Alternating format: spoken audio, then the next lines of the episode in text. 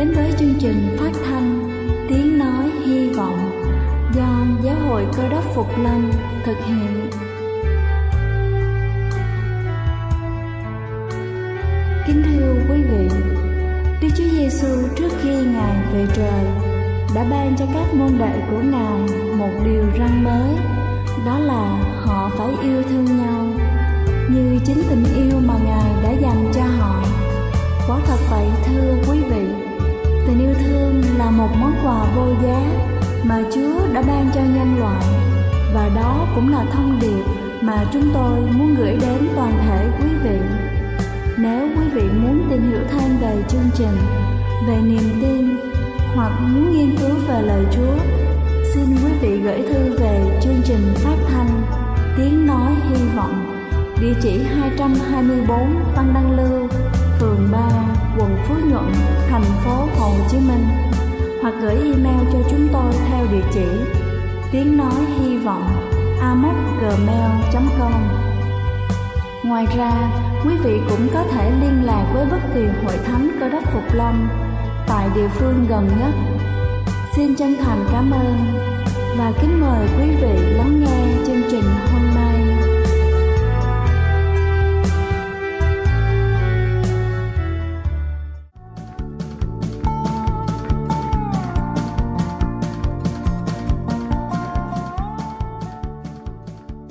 chào quý vị thính giả đang lắng nghe chương trình phát thanh tiếng nói hy vọng. Cầu xin Chúa luôn ban phước và chăm gìn quý vị trong tình yêu thương của Ngài. Kính thưa quý vị, câu chuyện hôm nay tôi xin được chia sẻ với quý vị là về loài chim ó, con dơi và con ong nghệ. Và những con vật này chúng ta liên tưởng gì? Xin kính mời quý vị cùng lắng nghe. Câu chuyện về loài chim ó, nếu chúng ta đặt một con chim ó vào trong cái lồng với kích thước khoảng 20 m nhân cho 2,5 m và hoàn toàn không có nóc, tức là phần trên được mở toang, thì cho dù vậy, con chim vẫn không có khả năng bay lên. Con chim này sẽ hoàn toàn trở thành một tù nhân. Lý do là con chim ó luôn bắt đầu bay từ mặt đất lên, với đoạn chạy đà là khoảng từ 3 đến 4 mét, không có quãng đường để chạy. Theo thói quen, chú chim thậm chí chẳng buồn cố gắng nhảy lên thử một lần và chấp nhận bị cầm tù suốt đời trong một nhà giam chẳng hề có mái và câu chuyện về con dơi. Một con dơi bình thường luôn bay ra ngoài vào buổi tối, nó là một sinh vật nhanh nhẹn, lanh lợi, đến mức ấn tượng. Tuy nhiên, nó không thể cất cánh từ một điểm bằng phẳng. Nếu nó được đặt trên một cái sàn hoặc là một mặt phẳng, thì tất cả những gì nó có thể làm là lê bước lanh quanh một cách vô vọng và đau khổ, cho đến khi nó tìm được một độ cao nào đó, chỉ cần một góc nâng nhỏ thôi, để từ đó nó có thể tung mình trong không gian và ngay lập tức nó bay lên như một tia chớp. Câu chuyện thứ ba là câu chuyện về loài ong nghệ. Một con ong nghệ nếu bị thả vào một cốc nước lớn không có nắp cũng sẽ ở đó cho đến khi nó chết, trừ phi chúng ta lôi nó ra. Nếu không nó không bao giờ tìm thấy đường thoát ở phía trên mà cứ khăng khăng cố gắng tìm cách thoát ra khỏi qua các mặt bên và qua đáy cốc nó sẽ tìm một con đường ở nơi mà không có con đường nào tồn tại cho đến khi nó hoàn toàn tự hủy hoại mình và câu chuyện này liên quan tới con người của chúng ta. Theo rất nhiều cách, chúng ta cũng giống như là loài chim ó, con dơi và con ong nhện chúng ta vật lộn với tất cả các vấn đề rắc rối và tuyệt vọng của mình mà không bao giờ nhận ra rằng rất có thể một giải pháp ở rất gần. Chỉ chúng ta nhìn lên cao hơn hay là nhìn về phía trước? Kính thưa quý vị, nhìn ngược lại có thể khiến chúng ta buồn bã, nhìn quanh có thể khiến chúng ta lo lắng, nhìn lên cao và nhìn tới phía trước đó là cách sống lạc quan với tinh thần tích cực. Nhiều hy vọng sẽ giúp chúng ta tìm ra giải thoát trong hầu hết các trường hợp. Đây là chương trình phát thanh Tiếng Nói Hy Vọng do Giáo hội Cơ đốc Phục Lâm thực hiện. Nếu quý vị muốn tìm hiểu về chương trình hay muốn nghiên cứu thêm về lời Chúa, xin quý vị gửi thư về chương trình phát thanh Tiếng Nói Hy Vọng, địa chỉ 224 Phan Đăng Lưu, phường 3, quận Phú Nhuận, thành phố Hồ Chí Minh hoặc gửi email cho chúng tôi theo địa chỉ tiếng nói hy vọng amos@gmail.com. Ngoài ra, quý vị cũng có thể liên lạc với bất kỳ hội thánh cơ đốc phục lâm tại địa phương gần nhất.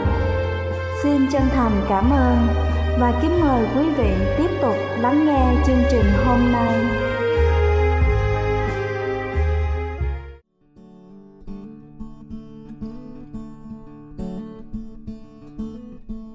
Vị, và giờ này xin kính mời quý vị cùng lắng lòng để lắng nghe phần sứ điệp của ngày hôm nay về những bài học trong sách Daniel đoạn 3.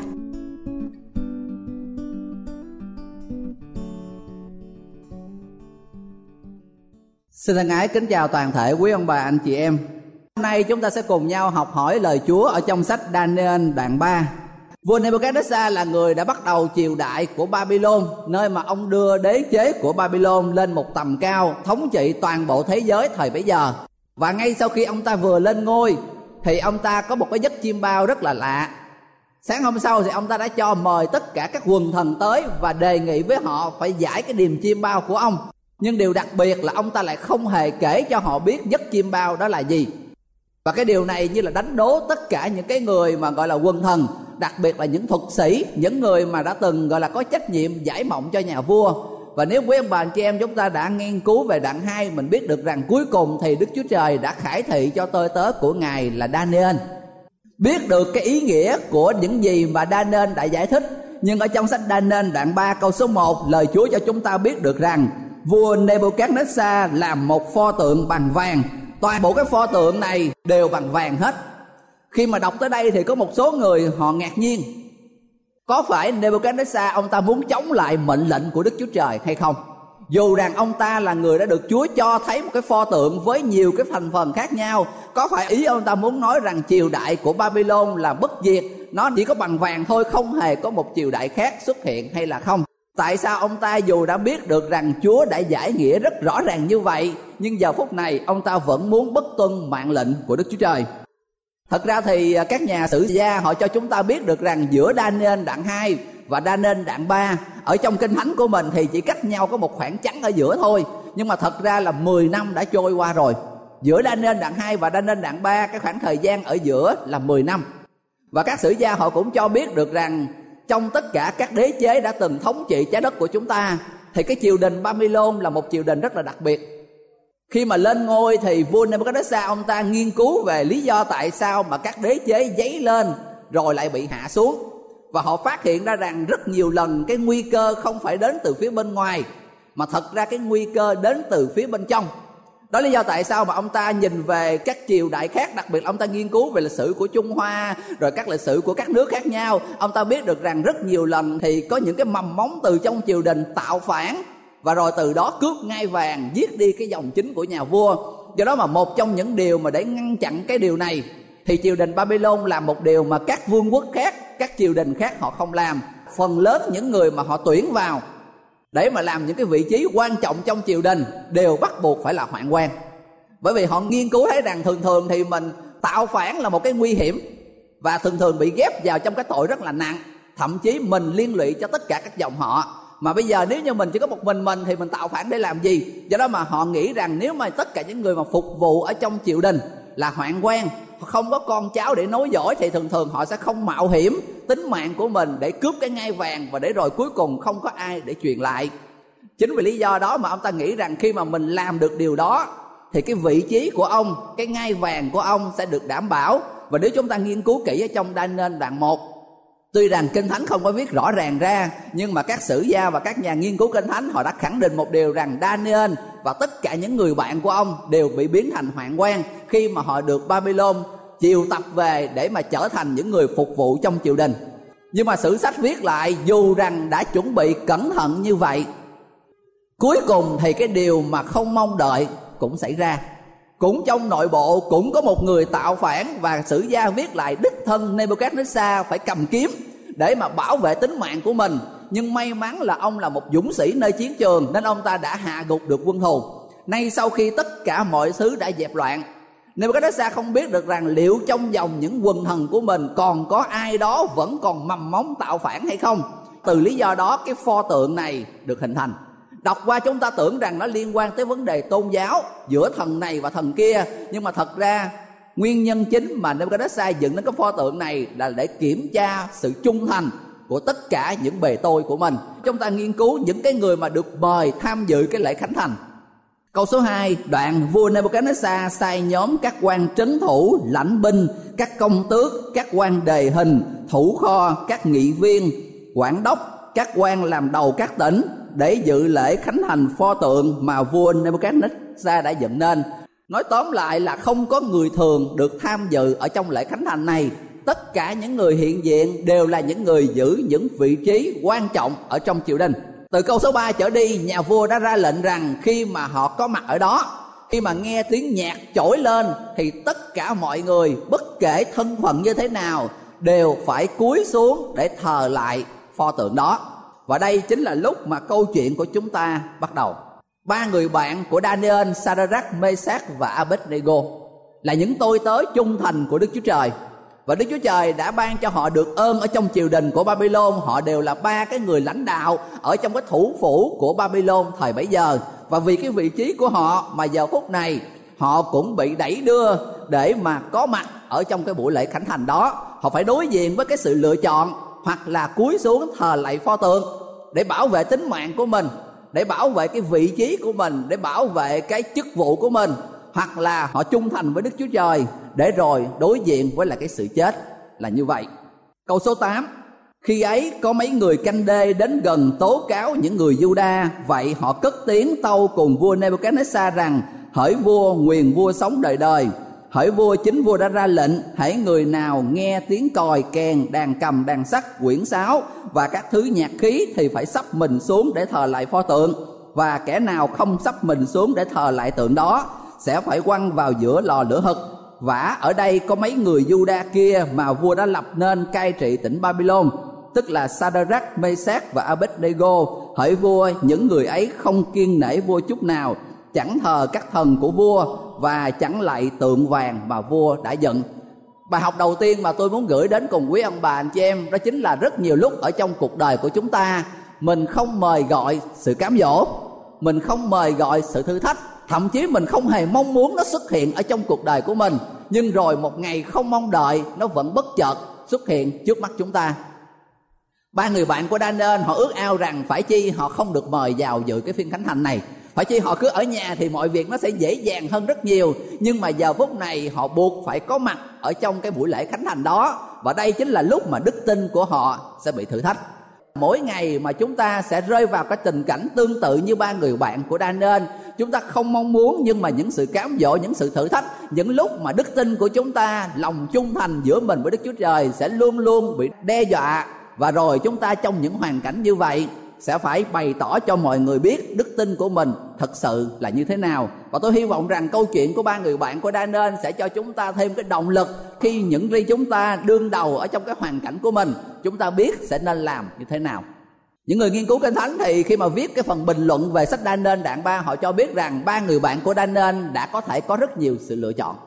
Họ có thể tự nói với nhau rằng, bây giờ nếu mà mình có đứng ở đây mình chết thì cái chết của mình rất là vô nghĩa, chẳng làm gì được hết mình phải sống. Mình phải sống để bảo vệ cộng đồng của mình. Lúc này chúng ta biết được rằng dân Israel đã bị tan lạc. Babylon đã cho người đi qua chiếm lấy đất nước Israel, đem tất cả mọi người Israel đem đi làm phu tù. Đền thờ Jerusalem đã bị phá hủy hoàn toàn. Dân sự của Chúa đã phu tù lưu lạc khắp nơi trong cả cái gọi là lãnh địa rộng lớn của Babylon và họ nghĩ rằng với cái vị trí của họ ở ngay cái thủ phủ như vậy, với cái ảnh hưởng của họ có thể là họ làm cái này cái kia để bảo vệ đồng bào của mình. Còn bây giờ nếu như mình chết đi thì dân tộc của chúa, gọi là tuyển dân của ngài, giờ phút này định mệnh của họ sẽ như thế nào? Thậm chí có người còn có thể lập luận rằng mình có thể làm như thể là mình giả vờ, mình thờ phượng thôi, chứ thật ra không phải như vậy. Khi mà ở trên kia tiếng còi, tiếng kèn, tất cả mọi thứ thổi lên, mình à, có thể làm được tất cả nhiều thứ khi mà giải nghĩa về cái phần đa nên đạn ban thì phải lên siêu quay cho chúng ta biết được rằng cái cách làm đó cũng không được khuyến khích. Tuy rằng về mặt hình thức thì mình không vi phạm, nhưng mà chúng ta đã cho mọi người một cái sự hiểu lầm rằng mình cũng đã là những người mà đã cúi phục trước cái sự thờ lại hình tượng như vậy. Tóm lại thì họ đã có nhiều sự lựa chọn khác nhau, nhưng mà họ đã không lựa chọn như vậy. Ba người bạn của Daniel thậm chí họ có thể lý luận với nhau rằng thật ra thì con người trên cuộc đời này ai mà không vi phạm? Không có một người nào là có thể nói rằng tôi là người thánh sạch, tôi là người chưa vi phạm lần nào hết. Nếu như mình đã từng phạm tội bao nhiêu lần rồi và mình sẽ phạm tội thêm bao nhiêu lần nữa, thì nếu mà lần này có vi phạm thì về xin chúa chúa cũng tha thôi. Chứ có bắt buộc có gì đâu mà phải, gọi là bướng lên rồi phải chết một cái chết lãng xẹt như vậy. Nói tóm lại, họ có nhiều thời gian để mà họ thảo luận, họ có nhiều kịch bản để họ có thể làm theo. Nhưng điều cuối cùng mà kinh thánh viết lại được rằng, chúng ta đọc trong sách đa nên, đoạn 3 câu số 7 vậy nên khi các dân nghe tiếng còi, kèn, đàn cầm, đàn sát quyển và các thứ nhạc khí, thì các dân các nước, các thứ tiếng hãy đều sắp mình xuống và thờ lại pho tượng mà vua Nebuchadnezzar đã dựng nên trong khi tất cả những người xung quanh đều chọn cái giải pháp như vậy, thì ba người bạn của Daniel, họ đã chọn đứng yên, không làm gì hết và chấp nhận tuân theo sự chỉ bảo của Đức Chúa Trời. Bài học thứ hai mà tôi muốn đề cập tới ở đây để cho chúng ta cùng rút ra được từ cái phần này, đó chính là khi mà họ đã quyết định trung thành với Đức Chúa Trời, thì chúng ta thấy ở đây cả ba người đều nhất trí làm như vậy. Không phải là một người quyết định đứng, hai người quỳ, hay là hai người đứng, một người quỳ. Ở trong đây, bài học nói về sự hiệp nhất ở trong đó. Và Đức Chúa Giêsu đã cầu nguyện một trong những điều quan trọng trong cái lời cầu nguyện đó là gì? Xin Cha giữ họ làm một trong danh Ngài. Đức Chúa Giêsu biết được rằng có một quyền năng rất mạnh mẽ ở trong sự hiệp nhất. Khi mà một người gục ngã, khi mà một người muốn buông xuôi thì nếu mà những người còn lại ở trong cái tinh thần yêu thương và hiệp nhất đưa cánh tay ra dìu dắt thì có thể nếu một người họ gục ngã nhưng mà vì cái cộng đồng như vậy, vì cái mối tình thân như vậy, họ sẽ cùng nhau giữ được niềm tin của mình đây chính là những gì mà ba người bạn của Daniel đã làm họ đã cùng nhau đi tới chặng đường này thì họ đã quyết định rằng họ sẽ cùng nhau đi tới cái phần còn lại ở trong cái cuộc đời của mình. Bài lên châu Ai viết được rằng thật ơn phước thay khi tín hữu nào luôn có một cộng đồng. Anh chị em tín hữu bao bọc xung quanh mình. Đó là lý do tại sao mà chúng ta phải có hội thánh. Đó là lý do tại sao mà chúng ta được gọi là một đại gia đình của đức chúa trời. Bởi vì trong cái cuộc chiến giữa con người với lại ma quỷ này, nếu như chúng ta một mình đương đầu tôi tin chắc một điều rằng sớm muộn gì chúng ta cũng sẽ gục ngã ở trong niềm tin của mình. Nhưng chính nhờ cái tình thân ái, tình nâng đỡ và sự hiệp nhất giữa các anh chị em trong hội thánh với nhau, đó chính là lúc mà chúng ta sẽ cùng nhau vượt qua được sự cám dỗ.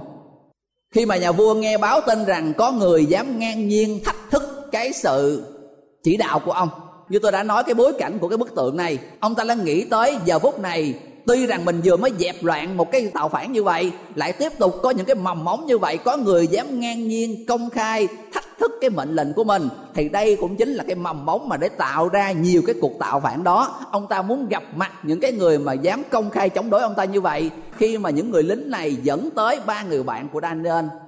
Ông ta đã nhớ lại câu chuyện tuy rằng nó đã mười mấy năm nhưng mà nó vẫn còn mới như ngày hôm qua. Ông ta nhớ lại, đây chính là những người mà đã có một cái niềm tin chung kiên nơi đức chúa trời. Đây chính là những người bạn, người cố vấn của ông ta, nơi mà thần của đức chúa trời ở cùng để có thể làm được những điều mà ông ta đã khẳng định ở trong đanh nên đạn hai rằng không một chúa nào ở trên trái đất này có thể làm được. Và chính vì lý do đó, ông ta cũng đã hiểu được rằng ba người này, thật ra họ không phải chống lại mình là vì lý do là họ bất tuân mạng lệnh, nhưng ông ta hiểu được rằng đây là vì lý do niềm tin mà họ buộc lòng phải làm như vậy. Chính vì lý do đó mà Nebuchadnezzar cho họ thêm một cái ân huệ. Lẽ ra đối với người khác là không. Đối với người khác là sẽ nghe cái sự trừng phạt và cái mệnh lệnh phải được thực hành ngay lập tức. Nhưng khi nhận ra ba người bạn của Daniel chúng ta đọc ở trong sách Daniel đoạn 3 câu số 14 vua Nebuchadnezzar cất tiếng nói cùng họ rằng hỡi Sadrach, Mesach và Abednego có phải các ngươi cố ý không thờ thần ta và không lạy tượng vàng mà ta đã dựng lên chăng? Vậy bây giờ, khi các ngươi nghe tiếng còi, kèn, đàn cầm, đàn sắt, quyển sáo và các thứ nhạc khí mà các ngươi sẵn sàng sắp mình xuống đất để quỳ lại pho tượng mà ta đã làm nên, thì được. Nhưng nếu các ngươi không quỳ lại, thì chính giờ đó các ngươi sẽ bị quăng vào giữa lò lửa hực. Ông ta đã cho họ một cơ hội để mà sửa cái sai của mình và trong cái cơn tức giận của mình, ông ta đã quên đi những cái gì mà mình vừa mới học. Ông ta đã hỏi cái câu hỏi rằng, rồi thần nào có thể giải cứu các ngươi khỏi tay ta? Tôi muốn chúng ta lưu ý cái câu hỏi mà Nebuchadnezzar vừa mới hỏi lên. Rồi thần nào có thể giải cứu các ngươi khỏi tay ta? Một trong cái bài học thứ ba mà tôi muốn chúng ta cùng rút ra được từ cái câu hỏi đó chính là, con người chúng ta thật dễ quên, làm sao?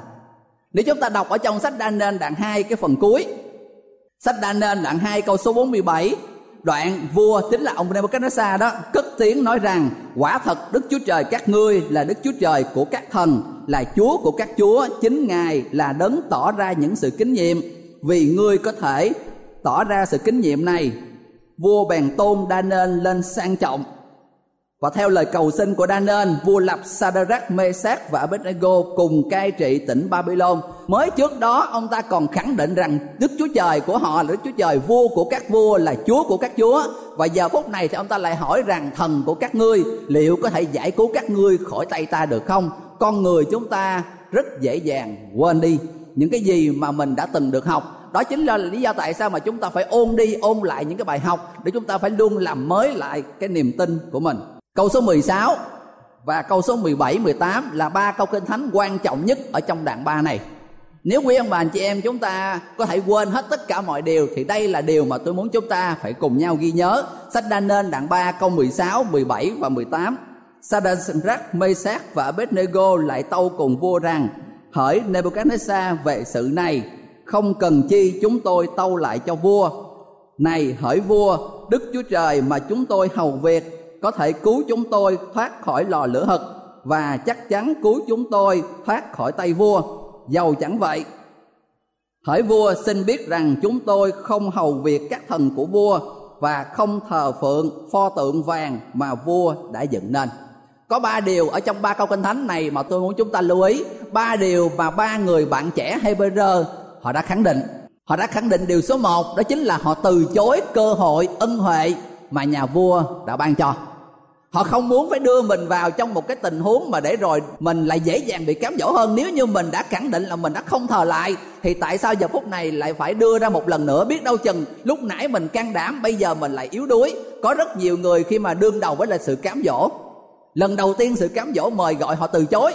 Nhưng mà lần thứ hai, lần thứ ba, nếu như cứ tiếp tục như vậy, thì đến một lúc nào đó họ sa ngã vào sau sự cám dỗ do đó mà Sadrach, Mesach và Abednego biết được rằng họ không muốn dây dưa với lại sự cám dỗ là như vậy. Đây cũng chính là bài học cho chúng ta. Có thể một lúc nào đó đức tin mình mạnh mẽ mình vượt qua được một cái sự cám dỗ nào đó nhưng mà nó không có đảm bảo rằng lần thứ hai lần thứ ba mình cũng làm như vậy. Mà hãy hạn chế tránh tiếp xúc nói tóm lại càng tránh xa những sự cám dỗ chừng nào càng tốt chừng đó. Chỉ phải đương đầu khi không còn sự lựa chọn nào khác điều thứ hai trong đây, họ đã khẳng định rằng đức chúa trời mà họ thờ phượng đủ khả năng để làm được tất cả những gì mà ngài muốn làm. Ngài đã có thể dựng nên bầu trời vũ trụ này chỉ bằng một cái lời phán của ngài. Ở trong sách thi thiên đoạn 33 vua David đã nói rằng các tầng trời được làm nên bởi lời của Đức Giê-hô-va.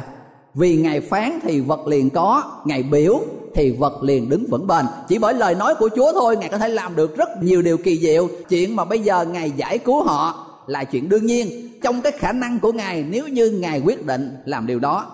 Nhưng cái điều thứ ba là cái điều quan trọng nhất mà tôi muốn chúng ta lưu ý, đó chính là ba chữ đầu tiên trong câu số 18 giàu chẳng vậy. Đây là cái niềm tin mà tôi muốn mỗi người chúng ta bằng một cách nào đó trong cuộc đời mình phải sở hữu cái niềm tin này. Ngày mà chúng ta lần đầu tiên mình nghe nói về chúa tôi tin chắc rằng ai đó đã phải làm chứng cho chúng ta. Thì thường thường khi mà mình được làm chứng, mình luôn được nói về cái mặt đẹp của nó. Là khi mà mình tin chúa đi thì mình sẽ được ơn phước, mình sẽ được sự bình an, mình sẽ được rất là nhiều điều tốt đẹp ở trong cuộc đời của mình. Thì đúng, kinh thánh có hứa là như vậy. Nhưng mà đi theo chúa là một cuộc đời hai mặt. Nó có những cái mặt mà chúng ta buộc lòng phải hy sinh phải từ bỏ thế gian. Đức chúa giêsu nói rằng mình phải vác thập tự của mình mà theo chúa. Đây chính là những điều mà ít khi nào họ nói ngay từ lúc ban đầu lắm. Nếu mà nói những cái sự khó khăn, những cái sự nguy hiểm như vậy, ít người đã can đảm chọn điều đó. Nhưng mà đâu đó trong cái hành trình tâm linh của chúng ta, mình phải trưởng thành, mình lần lượt phải vượt qua được tất cả những cái bài cám dỗ này, cái bài thử thách này. Và đây là tới lúc mà đỉnh điểm của ba người bạn trẻ Hebrew của chúng ta.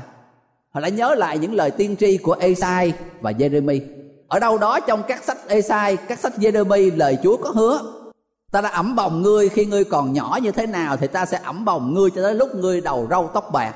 Ở đâu đó trong những cái lời tiên tri của các nhà đại tiên tri có hứa rằng khi ngươi đi qua các dòng sông, ta sẽ ở cùng. Khi ngươi đi qua các ngọn lửa, thì những ngọn lửa đó sẽ không nuốt ngươi. Họ nhớ như in những cái lời hứa của các bậc tiền bối của mình.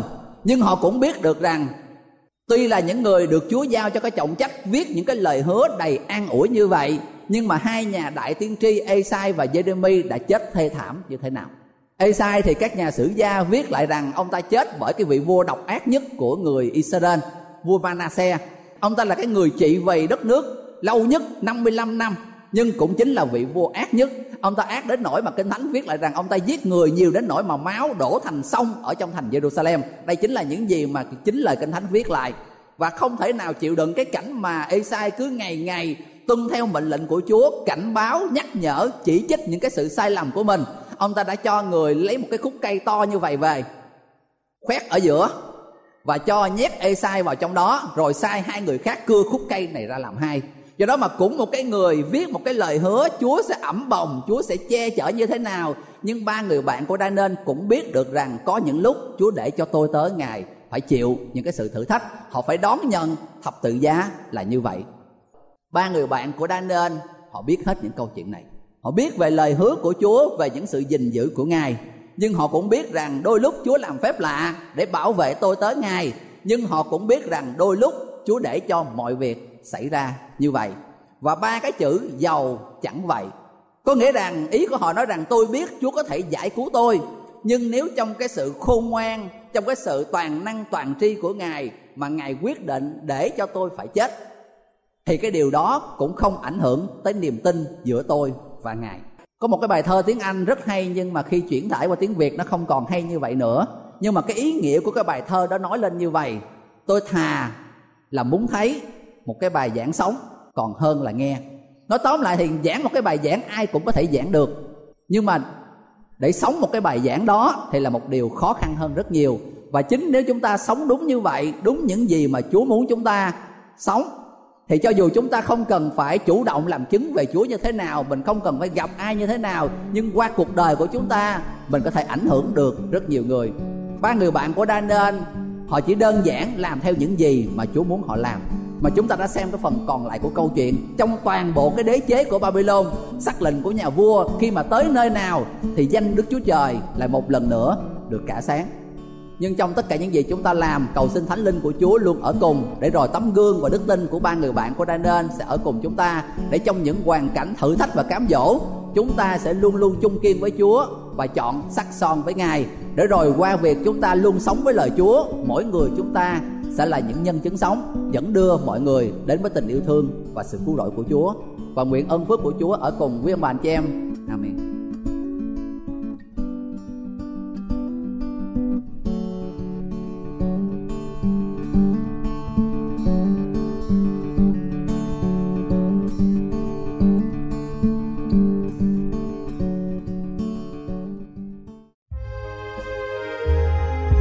Đây là chương trình phát thanh Tiếng Nói Hy Vọng do Giáo hội Cơ đốc Phục Lâm thực hiện.